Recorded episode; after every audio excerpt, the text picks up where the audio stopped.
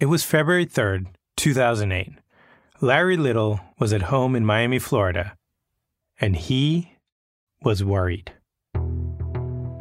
I was very, very nervous. Little had just settled in to watch Tom Brady lead the undefeated New England Patriots against the underdog New York Giants in the Super Bowl. It had been years since Larry Little was this anxious watching a football game. Tell me about it. But this Super Bowl was different. Little's place in NFL history was on the line.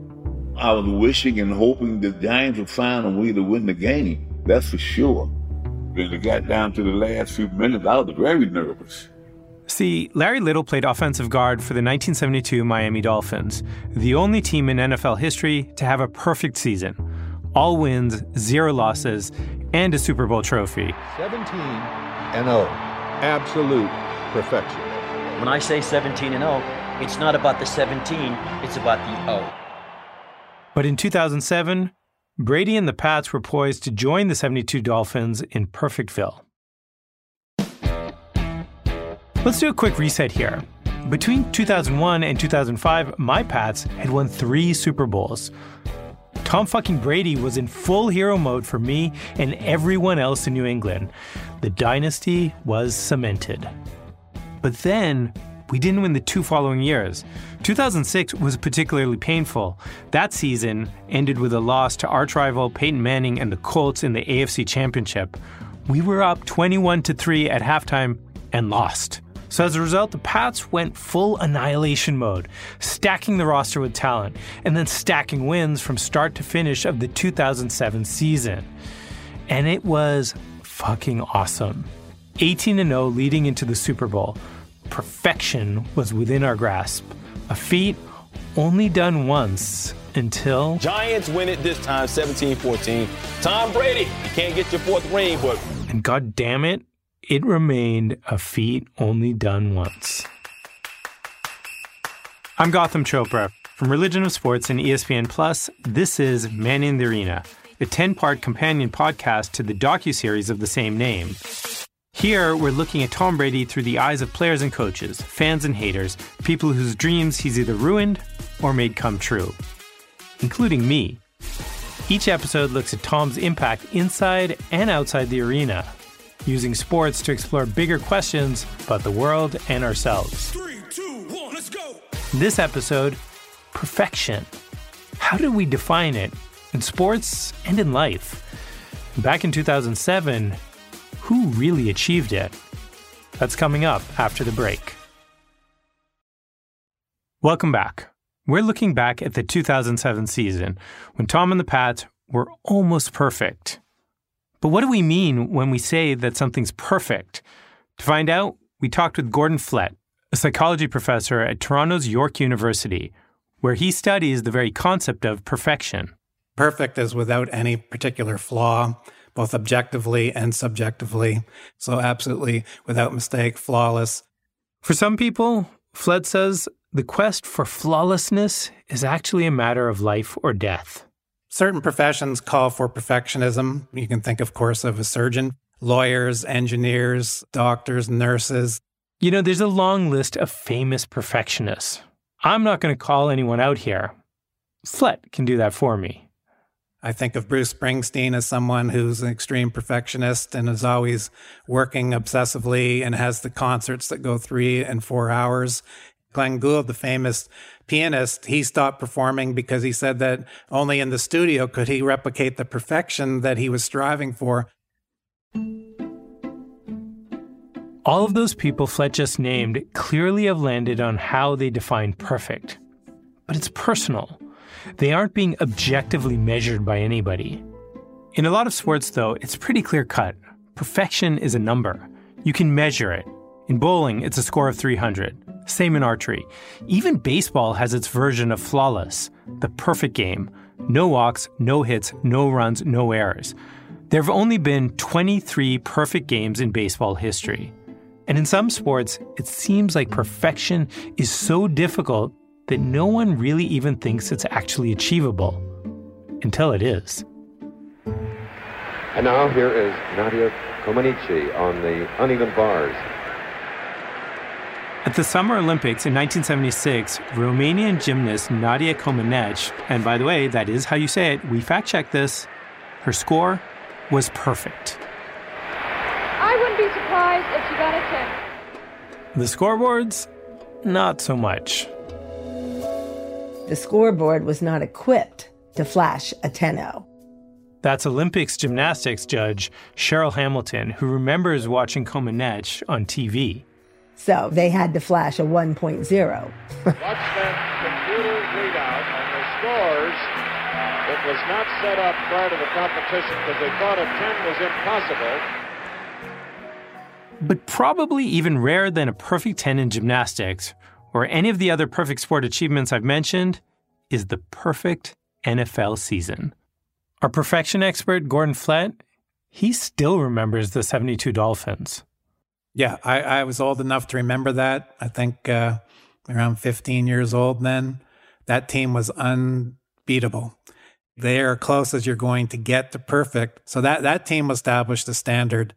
But that standard has been impossible to repeat. Every so often, there'll be a football team that looks like it's going to come close before they're knocked off. Most recently, the 2015 Panthers made it to 14 0 before losing their second to last regular season game. And of course, my Pats came so close in 2007. Sports are full of these sorts of stories the crazy comebacks or full on David versus Goliaths, and yet each of them still feels sort of objectively unbelievable. And the idea that the Giants, of all teams, the fucking Giants, would be the ones to end our season with a gut punch, I still have trouble believing it. In the docu-series, we have Michael Strahan, a Hall of Fame defensive end from that Giants team, talk about that season. I came away from that conversation with a few more bruises. And then we do this podcast, and here comes former Giants offensive coach Kevin Gilbride to land even more body blows. He told us that at the start of the 2007 season, the Giants' goal was simply to keep their jobs. The pressure had been laid squarely at our feet that if we did not not only make the playoffs again, but this time win a game in the playoffs, that we were going to be let go. Yeah, back then the Giants were not great. I sort of set myself up as I do for every Giants season and try to curb my expectations. That's Dan Nastasi. He's one of the hosts of Big Blue United, a New York Giants podcast. Dan is a lifelong fan. And in 2007, he'd endured years of mediocrity and was ready for another helping. Best case scenario, maybe a 500 record, go eight and eight. I thought that'd be great. Maybe, maybe if things are, are wildly successful, you can sneak into the playoffs and, and have a, a graceful bow out in the first round. And to make things worse, Dan was a senior at the University of Vermont in the heart of New England. So every day, even if it wasn't a game day, everyone, guys, girls, were wearing jerseys, Patriots jerseys, the most ubiquitous being the Tom Brady jersey. So they weren't shy about exclaiming the greatness of Boston sports. The New England Patriots were racking up lopsided wins against almost every team they played 38 to 14 versus the Jets, taking the Dolphins down with a score of 49 to 28, pummeling Washington 52 to 7. These weren't grinded out games, these were high scoring, kick ass blowouts. It was full on Patriots swagger, and I loved every second of it. Gordon Flett says that this is actually an aspect of perfectionism. It's not just that you win, it's how you win. So, extreme perfectionist is somebody who wants to achieve the ultimate, but also they want to do it in a way that they seem almost effortless about it. Of course, for the Patriots, for anyone, it's not without effort. And there's the secret because sometimes these people will project this image of being absolutely effortless, but in fact, they have put in the thousands of hours behind closed doors so that no one realizes how much effort or how much work was put into it. Even if we weren't privy to the behind the scenes work, Pats fans like me saw the results, especially in the passing attack between Tom and his receivers. If Randy Moss was the Adonis like god of catching the deep ball, Wes Welker was the opposite undersized, quick, always making tough catches across the middle of the field, taking big hits, but getting up every single time. Together, that trio, Randy, Tom, Wes, they were unstoppable. Even Dan Nastasi, the Giants fan, had to admit it. The Patriots were so good and so much better. If you go back and you watch those games, they just, it was like a hot knife through butter, the way they just destroyed everyone. Like logically, you couldn't think of a team that could beat them. But there's something in your heart as like believing in all things good that like God wouldn't allow them to have that perfect season. Ah, yes. And the turning point may have happened earlier than you think. The Giants and the Pats met in the final game of the regular season. And a lot of the time, that final game, it's kind of meaningless. Teams are either already eliminated from the postseason or they already know their playoff seedings. It's usually a time to rest your starters, let them heal from their injuries. Sometimes these games are kind of fun, with coaches trying some trick plays or wacky maneuvers with nothing really to lose. On paper, the 2007 season finale between the Pats and the Giants met all of those requirements. No matter who won or lost, the Patriots were going to be the top seed in the AFC and the Giants the fifth in the NFC. In any other year, the teams would probably take the game easy and rest up for the playoff run, with nothing really at stake. But in this game, something was at stake, and not just for the team, for all of us, the fans as well. It wasn't just the idea of perfection. If you were like me, 30 ish at the time, you'd grown up losing. Yeah, we'd had an amazing success since 2001, but the perfect season would feel like full on payback for all that suffering during our childhood. It was redemption. At least that's the way I saw it. And not just me. Here's journalist Mike Reiss, who's covered the Patriots for years. In Boston, the game was going to be aired on NFL Network. And I remember there was concern that not enough people had the network to watch this potential moment in history that our Senator John Kerry got involved. Yep. Then Senator Kerry called it an historic event. He even sent a letter to both the NFL and the cable companies telling them basically we got to find a way to put this game on regular television so people can watch it.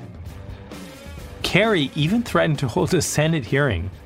Whatever he did, it worked, and the game was broadcast on national TV. The only question was would the Pats go all out for the sake of perfection? That's after the break.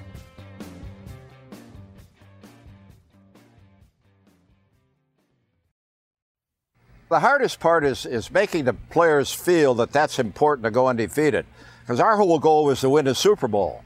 That's the late Don Shula, the head coach of the undefeated 72 Miami Dolphins team. He's talking about the tension between winning the big one versus winning them all. And if we'd have lost one along the way and still won a Super Bowl, we would have accomplished our goal. But when we found out we could do something that no other team had done, that became important.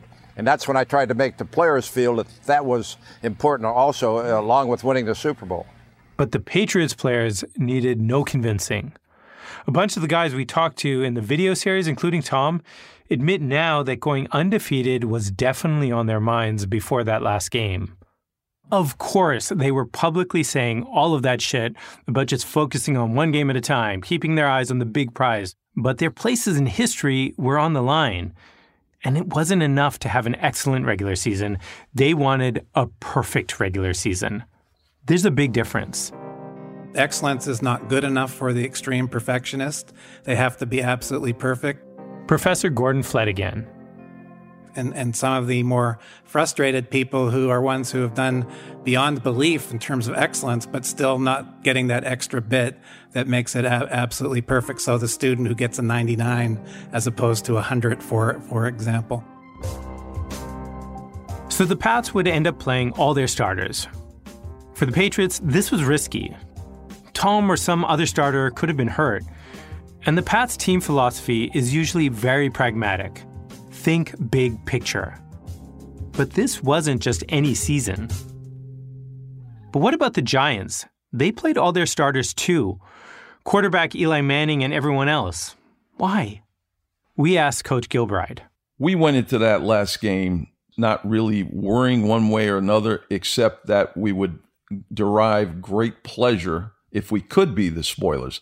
Ah, uh, yes, spoilers. You see, there's a flip side to the pursuit of perfection. A lot of people don't want to see it happen. Funny thing about fans, you see this, I think, when somebody's pitching a no hitter or a perfect game in baseball. There's a subset of fans who say, hey, wait a minute. I'm here for something that's remarkable. I might see somebody pitch a perfect game or or a no hitter. And then there's the long-standing fans who don't care. Their team is being embarrassed by some visiting pitcher and they want to see that person fall flat on their face. Dan Nastasi, the Giants fan, says the Giants made for great spoilers because of their imperfections. They were a bit of a ragtag team. They had, you know, an old guy as their uh, defensive leader, Mike Strahan, and sort of a doofus as a quarterback. To me, it, it, there's a lot of comedic elements to it when you match them up against the Patriots and the, the evil mastermind of Bill Belichick and the handsome cornball Tom Brady at quarterback. Finally, it was game time. Again, Mike Reiss. And the opening kickoff happens. I remember flashbulbs like the cameras and saying to myself, that doesn't happen unless it's a Super Bowl. Like people were capturing the moment the game started because they knew it was a historic night. And as the game went on, it became clear that the Giants had a real shot. They scored first and they had the lead in the fourth quarter. Any thoughts of sitting down starters truly evaporated, and it was really going to be a fight to the very end. Looking back, it was probably the closest game we'd been in all year. But still, we pulled it out. And yes, I'm saying we. Because by that point of that season, that's how it felt. After the game, Tom and the Pats and all of us we were perfect 16 and 0. But did the winning come at a price? Did that game give the Giants a much needed boost for the postseason? Here's Gordon Flett. Teams uh, and individuals have a great need to validate themselves.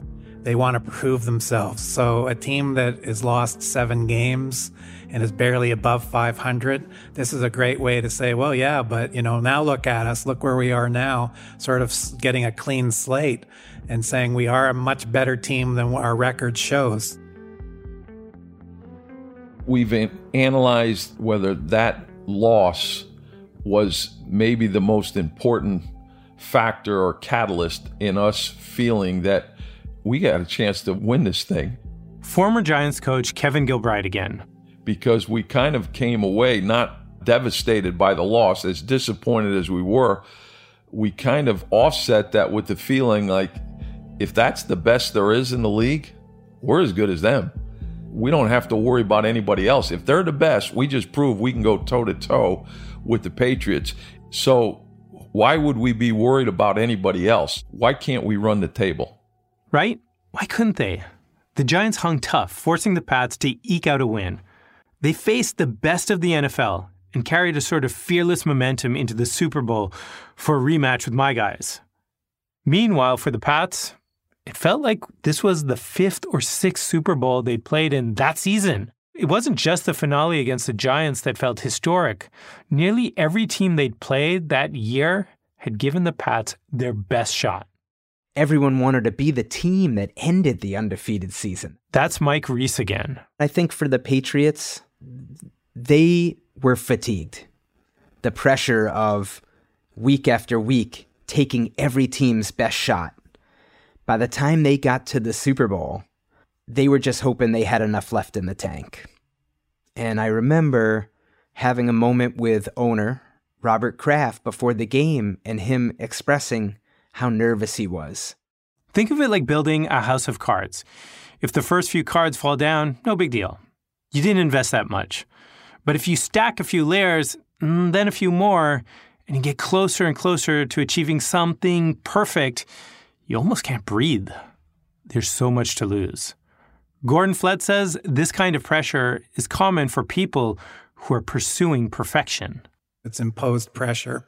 You are expected by society or particular other people, your boss or whoever, to be perfect because once you're successful, the hallmark of this is the idea well, now that I've done this, now the standard is being raised in terms of other people's expectancies.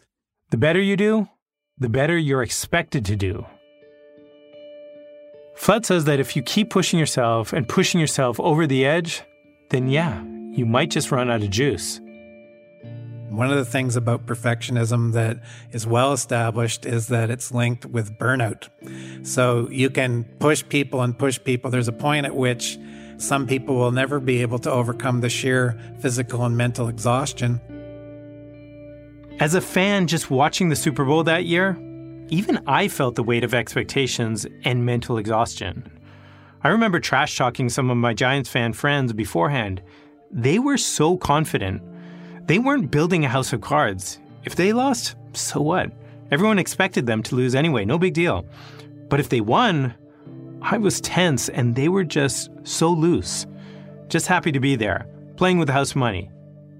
Assholes. Welcome to Arizona, where the Patriots are in the neighborhood of the 1970s. Seemed like the only nervous Giants fan was down in Miami.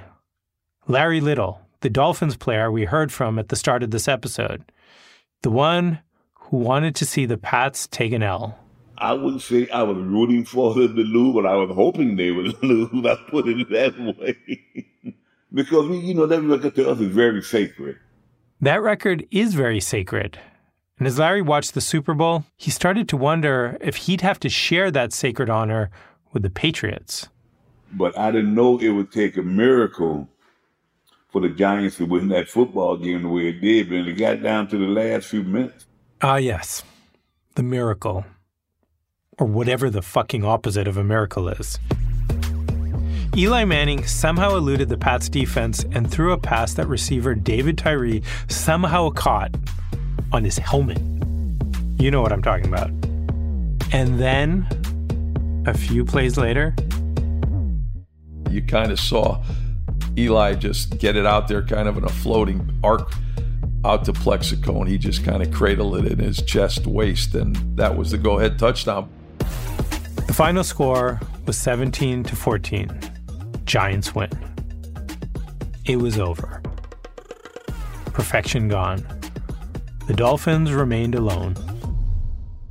Last night, staggered by the Giants, one win from historic perfection and now left to somehow make sense of it all. So the 07 Patriots and the 72 Dolphins do share one thing. Since the NFL and AFL merged in 1966, they're the only teams to have a perfect regular season. No other team has replicated that achievement. Big whoop. The season for football players includes the playoff and the Super Bowl. So if you do not win the Super Bowl, you do not have a perfect season. And in fact, you may have your most frustrating season because you made it all that way and a team that was a wild card team beat you in the biggest spectacle in sports around the world. So, not a perfect season, unfortunately. Today, for NFL teams trying to have a perfect season, there's some bad news. It's getting harder. In 1972, when Larry Little was playing football with the Dolphins, the regular season was 14 games. In 1978, the NFL added two more. And now, for the 2021 season, there's 17 games before the playoffs. And that's another one of the frustrating elements of the entire concept of perfection. Just when you think you know what you're aiming for, it changes what used to be the standard is now shifted so that people are now breaking records that you know didn't even get considered back when the original record was set. So it's it's a shifting standard all the time and and very elusive. The NFL isn't the only sporting body to change the goalpost so to speak. Remember gymnast Nadia Comaneci and her perfect tens? If she competed today we might not remember her as a top scorer Cheryl Hamilton, the Olympic judge from the beginning of this episode, says it's a lot more complicated now. There's a new scoring system, and judges take into account difficulty and artistry. I know that there's subjectivity involved, and I just try to be as black and white as I possibly can. But I mean, we have artistry, and that's artistry of a routine is in the eye of the beholder, you know? So that's subjective. That's another thing that's so hard about achieving perfection. It's often in the eye of the beholder. So, my definition of perfect, it's probably going to be different than yours. Here's Gordon Flett. I would say perfectionism can be looked at as on a spectrum. An important thing about perfection is everybody talks about perfectionists as if like you either are or you aren't. But within the group of perfectionists, there's different levels of perfectionism. And there are some people at the extreme end looking at it as a dimensional thing where they have to be perfect at the utmost level all the time versus others who are more moderate and, and will learn to pick their spots. Larry Little seems he's at one extreme, almost 50 years later. Even knowing that he'll always have his perfect season, Little is still haunted by the Dolphins Super Bowl against Washington. He thinks it could have been more perfect. It should have been the only shutout in Super Bowl history. Our kicker hit the ball up in the air, and one of their guys picked it up and ran into the end zone for the touchdown. Our defense didn't give up a touchdown in that game. What about the 2007 Giants? Where did they land on the perfection spectrum? The Giants winning that game was so perfect. That's Giants fan Dan Nastasi. The Giants played hard football that they hadn't seen before. So there was a lot of interesting wrinkles along the way, but they're the perfect foil for this malevolent juggernaut that, in my eyes, was the Patriots and uh, and their quest for perfection, which I, I really didn't care for. I don't know that we were perfect. And that's Gilbride. But we were as determined and bulldogish of group as I think I'd been around. They were of a mindset that you are always trying to get to as coaches and creating with your team that ability just not to get too high or get too low and just stay within the moment, within the present, play that play, and then worry about the next play, the next play. So, now what about Tom Brady? In earlier episodes, I've shared the dirty little secret. He's not actually perfect, he's human. But former Dolphin Larry Little, Mr. Perfect, has this to say about number 12. I think he's the best quarterback to ever play the game. The best quarterback ever. Not the perfect quarterback, just the best one. Whether or not you agree with Little, I think what makes people say this about Tom is that he's trying to be perfect or at least always trying to be better. Again, Gordon Flett. Is Tom Brady a perfect athlete? Well, no one is perfect, so I would have to say no. But uh, I know a big thing with him is always improving. There's always something more to strive for. And in fact, that would probably be very boring for an athlete to say, okay, I've, I've done it. You know, then it's time to quit. Let's go back to that regular season finale against the Giants. After the Pats won, Giants coach Kevin Gilbride remembers sprinting off the field. He just wanted to get away from everyone and everything. But in the tunnel, he came face to face with Tom. And he spotted me and came, you know, over immediately, you know, just really bubbling with enthusiasm and excitement, as he should have been, because it was a phenomenal game. He was able to pull out the win at the end. They were able to preserve their undefeated season. But what I thought was incredible is rather than talk about any of those things, he just talked about what we had done against the Patriots defense in the red zone. And he wanted to ask me about those plays. This story is pure Tom Brady. Even with a win, even with a perfect regular season, he always has his eye on his next perfect throw. One more Super Bowl win, one more crack at perfection. He's all football. It's always about what's next. What can we do to improve or expand upon what we're doing to make us even better, more effective? I thought it was an incredible statement about what made the guy as good as he is. During that season, when Tom was perfect, almost perfect, on the field, he had a lot going on off the field too. His first kid was born, he also met his future wife, Gisele Bündchen. So much to figure out. You know what? I can sort of relate. I had my first and only kid that year, too. And as a new dad, I was trying to be the perfect parent, the perfect husband. But then in the middle of the night, when you can't get your newborn to stop crying no matter what you do, you realize very quickly that you're not going to be perfect at this because no one is. So while I didn't learn it on the football field, I do know now what Tom already knew when he approached Gilbride in the tunnel after the final game of the 2007 season. There's no such thing as perfect, whether you win them all or you don't.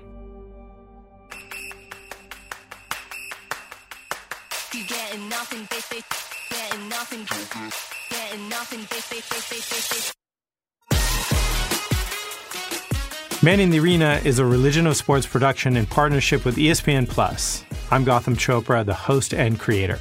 Our senior producers are Isaac Kestenbaum and Josephine Holtzman of Future Projects. This episode was produced by Buffy Gorilla.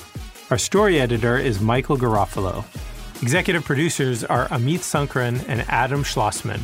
Associate producers Iggy Monda and Megan Coyle. Fact checking by Jane Ackerman. This episode was mixed by Merritt Jacob, and for ESPN Plus, Brian Lockhart, Senior Vice President, Original Content and ESPN Films, Lindsay Rovegno, Executive Producer, ESPN Plus Originals, Tori Champagne, Producer, ESPN Plus Originals, Julia Lowry Henderson, Senior Editorial Producer, Riley Bloom, Production Assistant. Lastly, special thanks to Jessica Popovac, Steve Nelson, Carly Peruccio, composer Michael Kramer, PRX, and Row Home Productions.